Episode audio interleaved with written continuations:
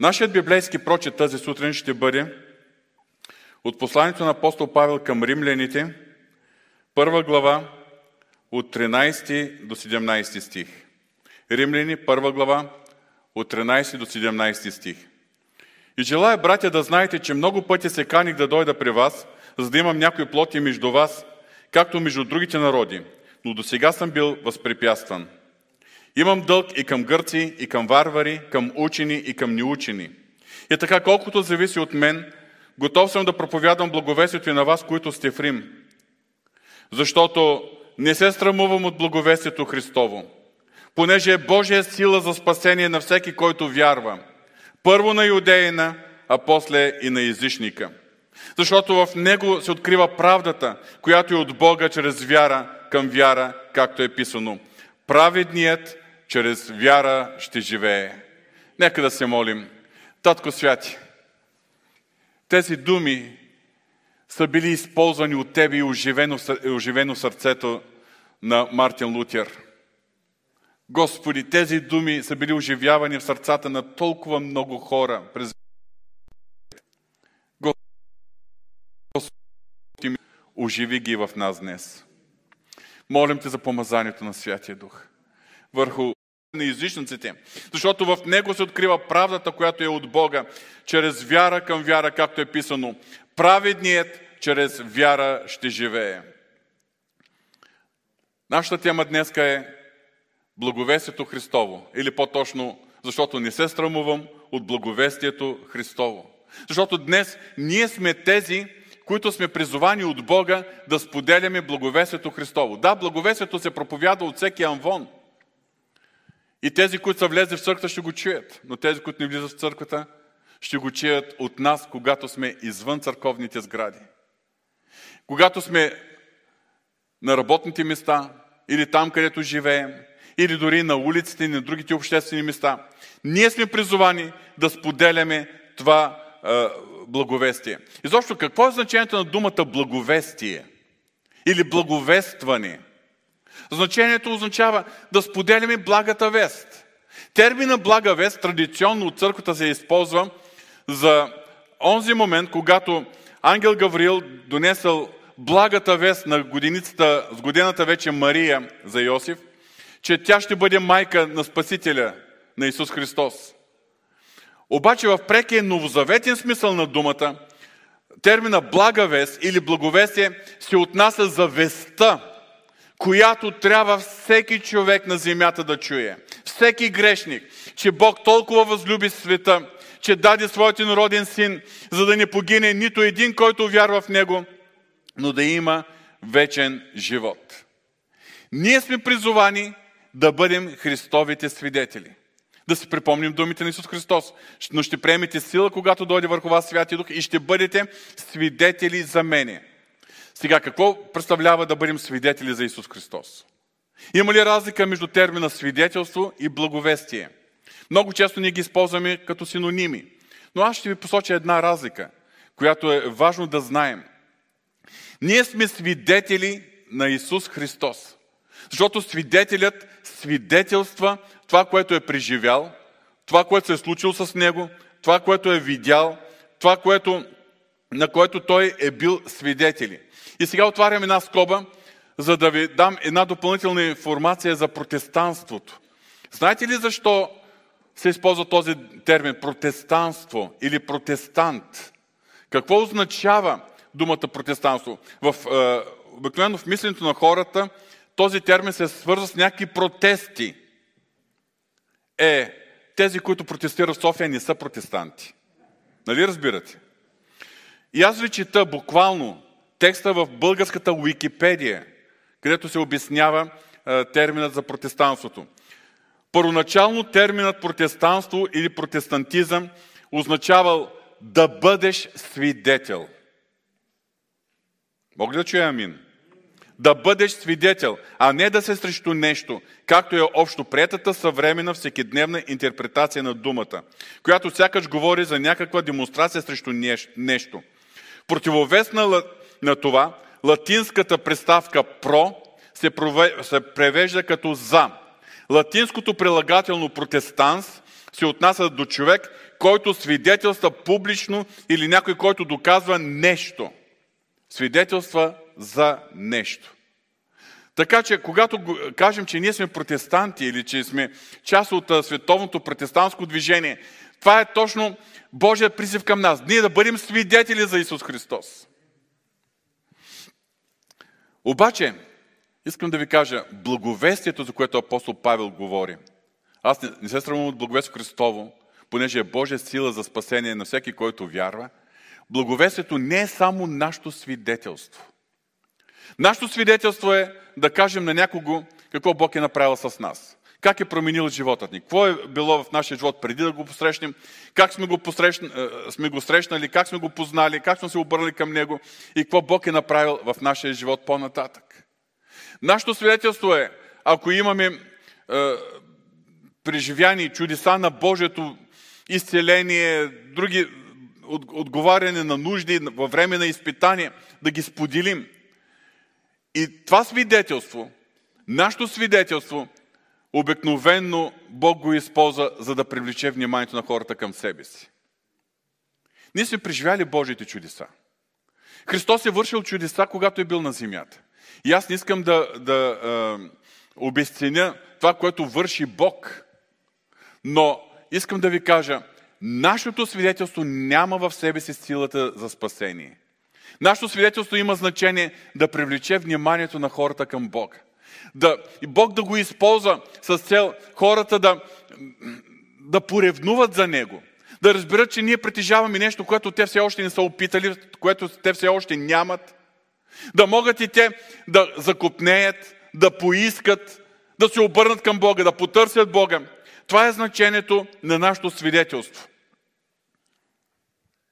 Иначе това, което спасява човека, е благовестието Христово. Нормално е ние да започнем е, разговора с някой, на когото благовестваме, да, с нашето свидетелство, да му споделим какво Бог е направил с нас. Обаче това не означава, че това, което Бог е направил с нас, по същия начин ще го направи и с Него. Това, което спасява, е благовестието Христово. Какво не е благовестието Христово? Тук ще обърна вниманието на, ви на някои практики, които не са добри. Практики между нас, вярващите. За съжаление, понякога ние извършваме неща, които не са в синхрон с Божието Слово. Например, често прибързано се опитваме да водим в някой в молитва за покаяние. Айде повтаряй след мене сега молитвата за покаяние. Но преди този човек да е готов, преди сърцето му да е било докоснато от Святия Дух, преди в него да е загорял това покаяние, вътрешното усещане за греховност и скръп за греха, преди този човек да е достигнал до пълното разбиране на жертвата на Исус Христос. И така, когато накараме някой да повтаря след нас молитвата на покаяние, има голяма опасност да го обявим за спасен, да го обявим за новороден, защото е произнесъл там някои си думи на умствено ниво, без самия той да е достигнал до истинско сърдечно покаяние и безлична вяра, спасителна вяра в Исус Христос. Друга неправилна практика е, когато ние поканваме хората да идват при Исус Христос заради техните нужди. Понякога ние благовествам по този начин. Ела и той ще изцели детето ти. Ела и той ще ти помогне в тази ситуация. Той ще оправи живота ти. Истина е, в много случаи, когато дойдем при Исус Христос, той отговаря на нуждите ни, изцелява болести, животът ни бива променен, семейства биват възстановени. Но това е следствието. Това е следствието. Понякога, когато благовествам по този начин, хората създават една неправилна представя, че Бог е само такъв, който като се обърне към Него, да снабдява нуждите ни. Когато се намираме в отяснение, като се обърне към Него, да ни изведе от това отяснение. Когато сме болест, като се обърнем към Него, Той да изцели болестта ни. И когато нямаме болест, когато не сме в отяснение, няма защо да се обръщаме към Него. Когато благовествам по този начин, има опасност хората да разберат, че търсим Бога само заради нуждата, а не заради самия Него. Не защото ние самите имаме нужда от Него като Спасител, защото ние самите сме грешни, защото ние самите се нуждаем от спасение, от Неговата благодат, защото ние самите желаем да го следваме. Наистина, Христос е вършил чудеса, когато е бил на земята. Снабдявал е нуждите, изцелявал е болестите, освобождавал е безнуемите, нахранвал е, е гладните. Обаче е изобличавал тези, които го търсят за хляб и за риба. Друга неправилна практика, която е популярна между нас. Да приканваме хората да приемат Исус Христос за свой Спасител и Господ, без да им обясним, че приемането на Исус Христос като Господ и Спасител е нещо повече от това да произнесем тази фраза. А това означава промяна на живота и следване на Исус Христос. Може би някой си мисли, че като произнесем израза аз приемам Исус Христос за свой Господ и Спасител, това е достатъчно. Понякога ние караме хора без да са узнали своята греховност, без да са осъзнали изкупителната жертва, без словото за кръста да е достигнало до тяхните сърца. Понякога ние каним хората без изобщо да ги доведем до покаяние, без да им покажем, че, сме, че са грешници. И искам да ви кажа с болка, че тази тенденция се наблюдава в съвременната църква. Не говоря за Пловдив и за България. Говоря така в общ мащаб. Дори и е, някои евангелизатори пропускат в своето проповядване словото за кръст. Кръстът не е фокус на тяхното проповядване. Фокусът е ела при Исус Христос и го приеми и бъди благословен. По този начин се изгражда едно консуматорско отношение в новоповярвалите, ако изобщо останат като повярвали. Изгражда едно отношение, при което ние да чакаме от Бога, а без да има в нас готовност да го следваме. Да го следваме в нашия живот. Да го следваме, като се отричаме от себе си и носим кръста си. Да го следваме, независимо какво ни струва. Говоря за грешки които допускаме. Но искам да ви кажа, знаете ли коя е най-голямата грешка? Най-голямата грешка е когато въобще не благовестваме. Когато си държим устите затворени. Когато не споделяме благата вест. Това е най-голямата грешка, която е възможно ние да допуснем. И така, за да разберем какво е благовестието, какво се нуждае един човек, който все още не е повярвал в Исус Христос, който все още няма лични взаимоотношения с Него, нека да си припомним – какво е необходимо човек да бъде спасен? Спомняте ли си разговора между Исус Христос и Никодим? Той е описан в Евангелието на Йоанна 3 глава.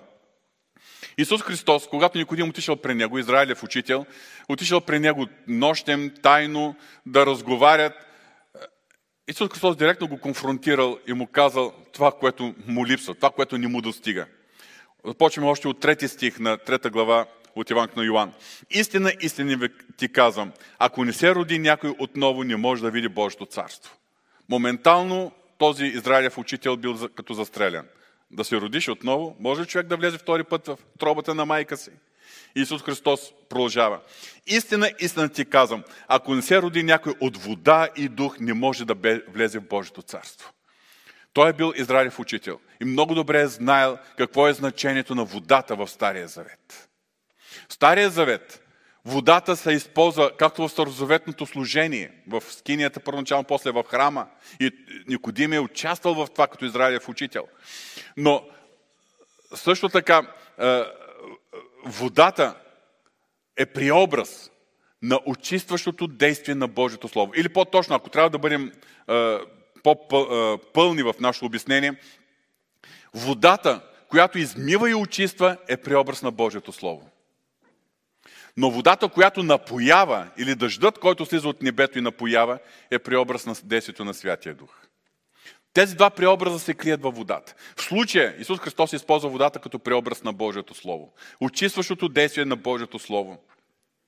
Затова и Павел използва този преобраз в Ефесяните 5 глава, когато говори за Христос и църквата и казва, като е очистил с водно умиване чрез Словото. Словото Божие съдържа благовестието Христово. Апостол Павел каза, не се срамувам от благовестието Христово, защото то е Божия сила за спасение на всеки, който вярва. Това благовестие се съдържа в свещеното писание, в Божието Слово. Когато ние благовестваме, няма нужда да споделим на невярващия, на този, който се нуждае от спасение, цялото богословие. Няма нужда да му разкрием, примерно, доктрината за триединството на Бога, или за е, доктрината за бъдещите времена, ескатологията, или да, да му разкрием учението за десятъка или за духовните дарби. Не, не, един новоповярвал не се нуждае от това. Един новоповярвал, един нов човек, който търси Господа, се нуждае от истината, която се съдържа в благовесието Христово, за която ние след малко ще, е, ще ви разкрия, ще споделим. Апостол Петър пък пише в 1 Петро 21-23, тъй като се възродихте не от тлено теми, а от нетлено чрез Божието Слово. Не можем да доведем човек до спасение, ако преди това той не е чул Божието Слово. Това Божие Слово, което може да възроди сърцето му. Това Божие Слово, което се съдържа, в което се съдържа благовестието, което е Божия сила за спасение на всеки, който вярва. Затова ние сме призовани да проповядваме Божието Слово. Ние сме призовани като свидетели на Исус Христос да споделяме благовестието. И ние трябва да знаем какво да кажем. Освен нашето лично свидетелство, което е какво Бог е направил с нас, как сме го преживяли, как променил живота ни, как ни е помагал в трудни моменти. Това е личното свидетелство. Но благовестието е това, което спасява. Божието Слово, което съдържа благата вест за спасение. Исус Христос е казал на Никодим, вода и дух. Водата е преобраз на Божието Слово. Духът, това е Святия Дух. Защото Божието Слово без действието на Святия Дух не може да направи нищо. Иначе то е просто думи. Божието Слово е силно, защото зад него стои действието на Святия Дух. Когато ние споделяме благовестието, хората се, са докоснати от благовестието, не защото им го представяме толкова логично, логично толкова философско и обосновано, не защото сме толкова красноречиви, а защото Святия Дух действа. Святия Дух е този, който е, принуди, е довел сърцата на тези, които са били дина на 50 събрани от малко голямо множество, което е чуло първата проповед на апостол Петър. Святия Дух е този, който ги е ожилил в сърцата си, те да кажат какво да сторим, за да се спасим. Святия Дух е този, който взима думите от благовест, което ние споделяме и започва да, тези думи започват да работят в сърцето на нуждаещия се, на грешника. Така че без Святия Дух ние не можем да бъдем ефективни свидетели. Не на празно Исус Христос, когато е изпращал своите ученици да бъдат Негови свидетели, каза, обаче стойте в града Иерусалим. Преди това трябва да се случи нещо с вас. Трябва да получите сила отгоре. Не на празно в Деяние 1.8 се казва, ще приемете сила, когато дойде върху вас Святия Дух и тогава ще ми бъдете свидетели. Ние се нуждаем от силата на Святия Дух. Защо ни е необходима тази сила? Защото всяко, когато благовествам, ние влизаме в духовна борба, духовен сблъсък, духовна битка. Защото апостол Павел разкрива във 2 Коринтини 4 глава 3-4 стих истината, че духовните очи на невярващите са покрити с едно покривало, духовно покривало, една завеса, която ги държи в тъмнина, която завеса пречи те да прогледат и да, да осъзнаят важността на благовестието, да осъзнаят колко много се нуждаят от Спасителя Исус Христос. И когато ние благовестваме, ние се, ако е липсва силата на Святия Дух, нашите думи може да рикошират тази завеса. И човек може да ни се усмихне да каже, да, това е твоята вяра, аз имам друга вяра. Но когато Святия Дух започне да действа, тази завеса пада. И човекът осъзнава нуждата си. Човекът осъзнава греховността си. И съвсем естествено такъв човек започва да пита какво трябва да направя. И аз имам нужда от този Спасител. Или ако вече е получил благовестието, да застане пред Него и да каже, Господи, прости ми, нуждая се от Тебе. И така, какво представлява благовестието? Христовото благовестие, чрез което се спасяваме. Винаги благовестието Христово е фокусирано върху Исус Христос и върху Неговата изкупителна жертва. В 1 Коринтини, 15 глава, първи и втори стих апостол Павел пише Още, братя, напомням, напомням ви благовестието, което ви проповядвах, което приехте, в което и стоите, чрез което се и спасявате. Благовещите, с което се спасявате. И то, ако го държите, според както съм ви го благовестил. И накрая нещо, което никак не ми е приятно да прочита, ама, освен ако на празно сте повярвали. Защото има и такива хора. Освен ако на празно сте повярвали. Първата основна характеристика на спасителното благовестие е, че то е фокусиране върху Исус Христос и Неговата изкупителна жертва. Апостол Павел пише в 1 Коринтини 1 глава. Понеже юдеите искат знамения, гърси търсят мъдрост, а ние проповядваме разпънатия Христос. За юдеите съблазън, за езичниците глупост, но за самите призвани и юдеи и гърци Христос Божия сила и Божия премъдрост.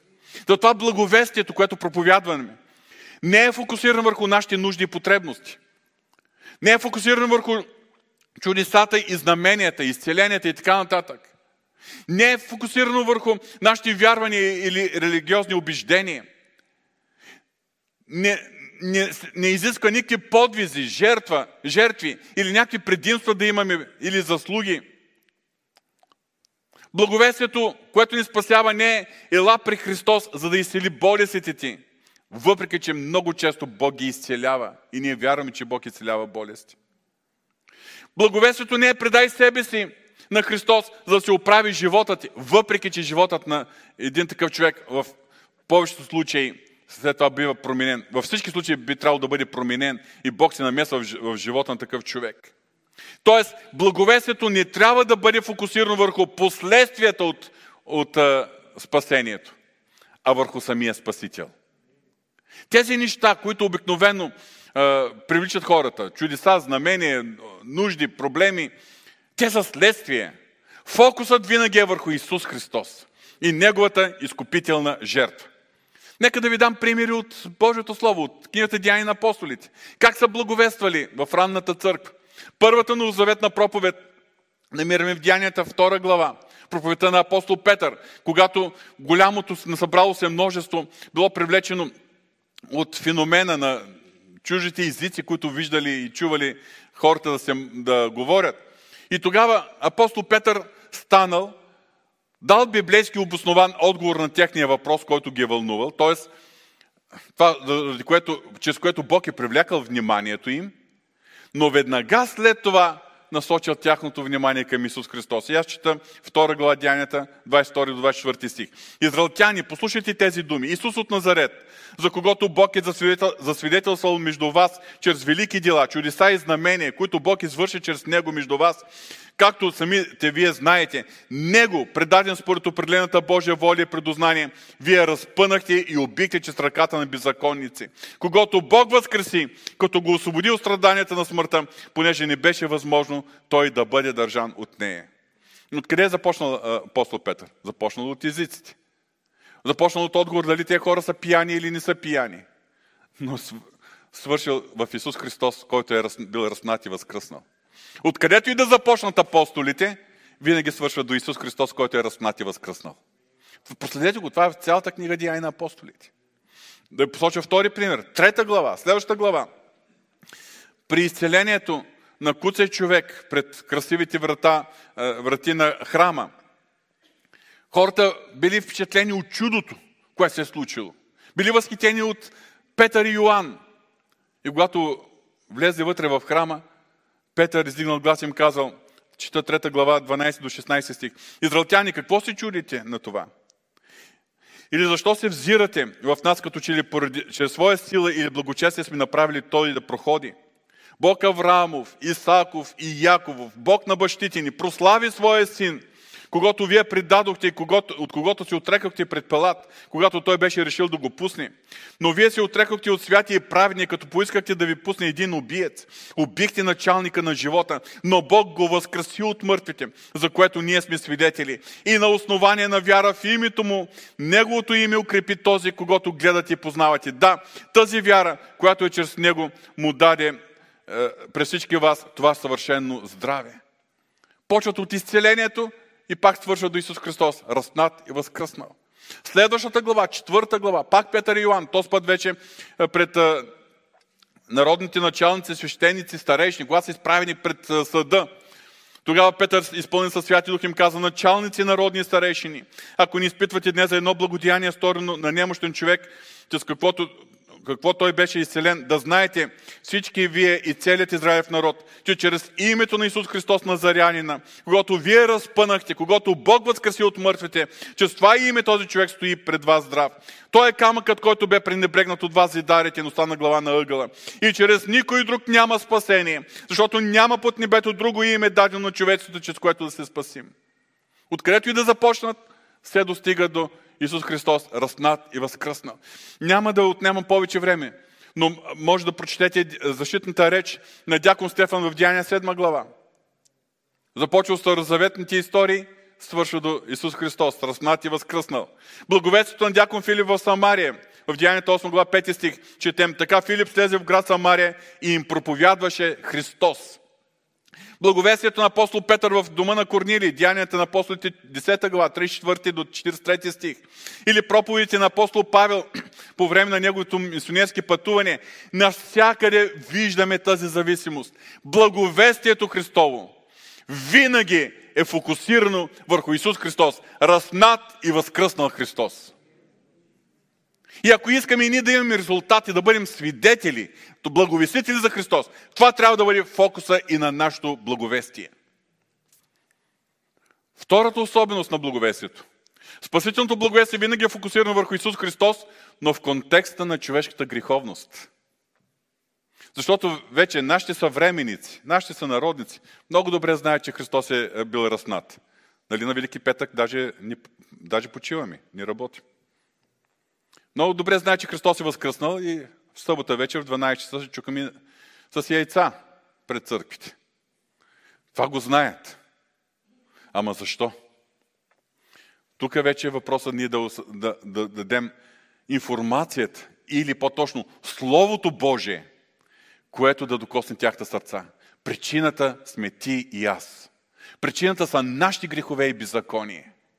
Причината е за това, че Заплатата на греха е смърт и всички ние заслужаваме тази смъртна присъда.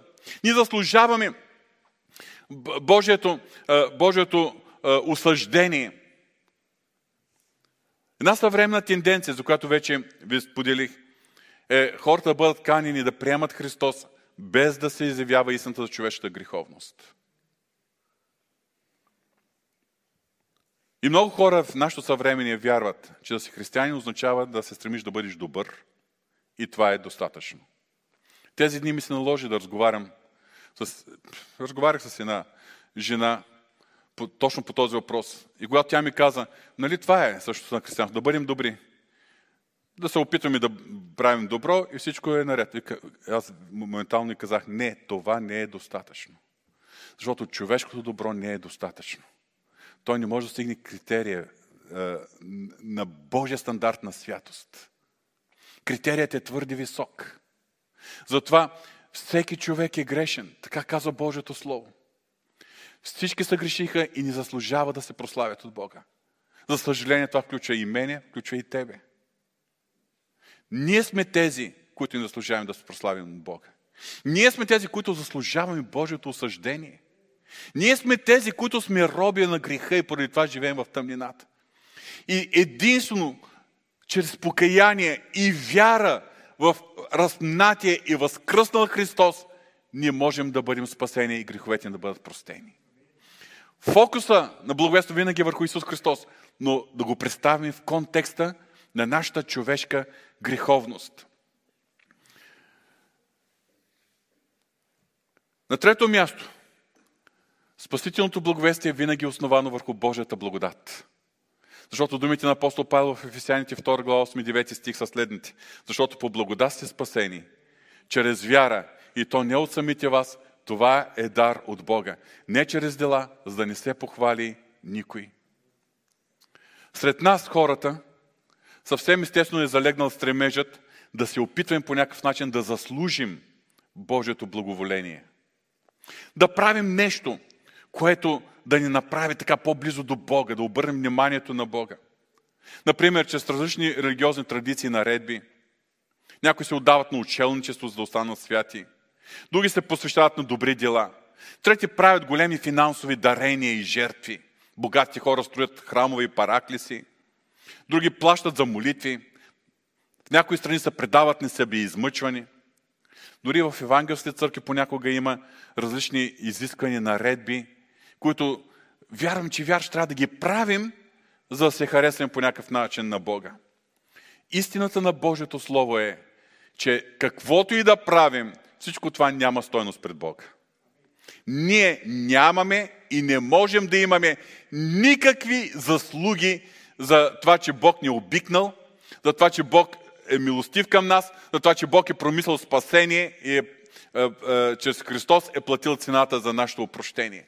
По никакъв начин, нищо, което ние вършим или правим или даваме, не може поняк... Е, да, е, да заслужи Божието благоволение към нас. Има и друга опасна крайност, точно противоположната. О, аз съм много грешен. Няма как Бог да ми прости. Много съм грешен.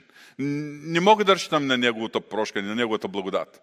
Е, и тук пак идва вече истината за Божията благодат, че колкото и да е голям греха, колкото и да е голям провала, колкото и да е човек да е грешен, благодата на Бога е достатъчна. Напълно достатъчна за всеки грях и за всеки грешник, за да бъде напълно спасен. От една страна Бог ни очаква никакви заслуги, от друга страна Бог ни желая да бъдем спирани от никакво е, чувство за вина и за недостатъчност. Колкото и е грешен човек, Божията благодат е достатъчна, Божията прошка е съвършена. Спасението е единствено чрез Неговата благодат и ние го получаваме като дар от Бога единствено чрез вяра в Исус Христос. Единствено чрез вяра в Исус Христос. Не повярвай и след това прави това и това и това, за да бъдеш спасен. А истината е, повярвай и ти вече си спасен и в резултат на това твой живот ще бъде променен и ще правиш това, което е необходимо. Няколко думи да споделя и за необходимостта от наша страна да подкрепяме тези хора, които е, търсят Господа, на които благовестваме, на които свидетелстваме. Споделянето на благовестието в повечето случаи, еднократно споделяне на благовестието в повечето случаи не е достатъчно. Понякога е необходимо дълго време Божие Слово да работи в такъв човек. Особено в сегашното време, наистина необходимо е дълго време човек да бъде под въздействие на благовестието, да бъде в обкръжението на хора, които да му говорят за Христос, да бъде канен да посещава богослуженията. Божието Слово рано или късно почва да работи в сърцето на човек. Започва да работи. И когато работи, ние трябва да имаме духовната чувствителност. Когато наистина Святия Дух заработи в него и го доведе до момента на покаяние. Тогава вече ние може да го подкрепим в молитва да го насърчим да се моли, ако иска лично, ако иска в наше присъствие. Да го подкрепим, ако се молим заедно. Той може да се моли със свои думи, да изкаже това, което чувства и това, което иска от Бога. Но ако не знае, както в много случаи това случва, ние може да го водим в молитвата на покаяние. Но чак тогава, когато в сърцето му е назряло покаянието.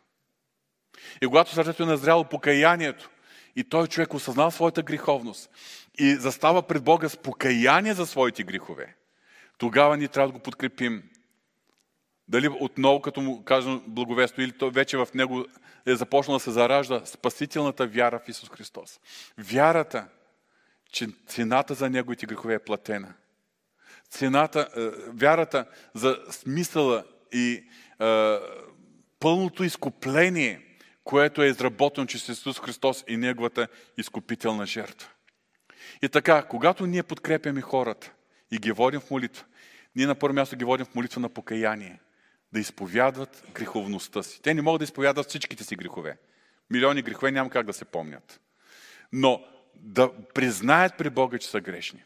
На второ място, ние трябва да ги водим в молитвата на вярата, която да изповядват че наистина Исус Христос, че вярват и приемат Исус Христос и Неговата жертва, че Исус Христос наистина е платил цената за техните е, грехове.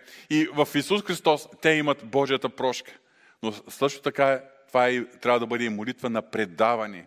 Молитва, в която ние да, да обясним на, на нуждаещите се и да го водим в молитва, че от тук нататък вече аз ще следвам Христос. От тук нататък, какво било, било със стария живот. Аз започвам нов живот. Моят живот придобива една нова посока. И така, тази молитва на предаване, е, фактически ние трябва да го подкрепим, за да може наистина той да осъзнае, че започва нова страница в е, неговия живот. След това, новоповярвалият, който току-що е приел Исус Христос, той представлява едно току-що родено малко невръсно духовно бебе. Апостол Петър използва термина духовни младенци. Това, това е новоповярвал, който не може да продължи самостоятелно своят християнски живот. Той се нуждае от духовни родители. Тогава следващия съвет към всички нас. Бъди духовната майка. Бъди духовния баща. Бъди този, който да го подкрепиш, да го обичаш най-напред. Да, да го подкрепиш в първите стъпки на неговия християнски живот. Защото в момента, когато човек приема Исус Христос, обикновено това е съпроводено с голяма емоция, има вълнение, е, има някакъв, някакъв ентусиазъм. Обаче, два часа по-късно или на следващия ден, когато нещата се оталожат, когато човек отрезне, изведнъж започват много въпроси, започват мисли, започват съмнения. И затова ти и аз трябва да сме тези, които да бъдем близо до такъв човек, да им помогне да преосмисли това, което е преживял, да преосмисли своето обращение към Бога, да му разкажем и да му обясним по-подробно какво означава опитността на новорождението. Ние трябва да сме тези, чрез които той да получи отговор на многото въпроси, които започват изведнъж да, да бушуват в неговото съзнание. Да победи съмненията. Ние сме тези, чрез които той да разбере, че от този момент той вече има привилегия да общува с Бога и има възможност да изгражда лични взаимоотношения с Бога. Че неговата молитва има значение. Че той може да се обръща към Бога и да го нарича татко мой. Че Бог го чува и че той може да споделя с Бога. Ние сме тези, чрез които трябва той да разбере, че си нуждае от духовна храна. А нашата духовна храна е Божието Слово. И да го насочим какво да чете. Не го пращате в книгата Левит, моля ви се. Пратете го книгата в Евангелие на Йоанн. Пратете го четирте Евангелие, Деяните на апостолите. В началото. И даже заедно обяснявайте, четете, обяснявайте. Ние сме тези, които трябва да му покажем, че ние сме неговото духовно семейство, църквата. И че за нас е привилегия да го имаме, но и той се нуждае от това да бъде част от своето духовно семейство. Ние сме тези, чрез които той трябва да осъзнае, че ще среща множество изкушения, ще има проблеми, ще има, може би, опозиция, но с Божията помощ и с нашата подкрепа, приятелска подкрепа, той ще може да, да побеждава. Скъпи брати и сестри, истина, която много често ние пренебрегваме или забравяме. Ние сме необходими на новоповярвалите.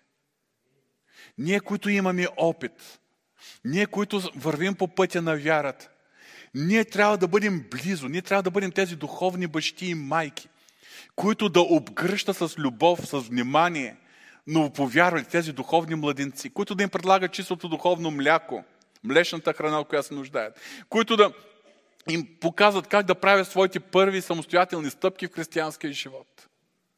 Грижата за новоповярвалите е изключително важна отговорност за всеки един от нас. Не по-малко важно от това да благовестваме. И до това, скъпи брати и сестри, обръщам ви вниманието. Нашата задача не е да срещнем някой на улица да му кажем за Христос. Даже не е да го доведем до църквата. Нашата задача е да продължим да се грижим след това и за Него. Амин. И така, най-накратко искам да обобща всичко, което споделих в днешния ден относно спасителното благовестие. На първо място, спасителното благовестие е фокусира върху Исус Христос и Неговото изкупително дело, Неговите страдания, смърт и възкресение. На второ място, да, той е фокусиран върху Исус Христос и Неговото изкупително дело, но в контекста на най-големия човешки проблем. Проблемът за нашата греховност. И на трето място, спасителното благовестие винаги се основава върху Божията благодат. Но от наша страна са е необходима подкрепа. подкрепа в момент, самия момент на покаяние, когато осъзнаем, че човекът е готов за покаяние. Ние сме тези, които да, да го подкрепим. И след това, като негови духовни родители, да продължим да се грижим. Отново искам да си припомним думите на апостол Павел. Защото не се срамувам от благовесието Христово. Понеже е Божия сила за спасение на всеки, който вяра. Първо на юдеина, а после и на езичник. Защото в него се открива правдата, която от Бога, чрез вяра към вяра, както е писано, праведният чрез вяра ще живее. Забележете, в благовесието Христово се открива Божията правда от вяра чрез вяра.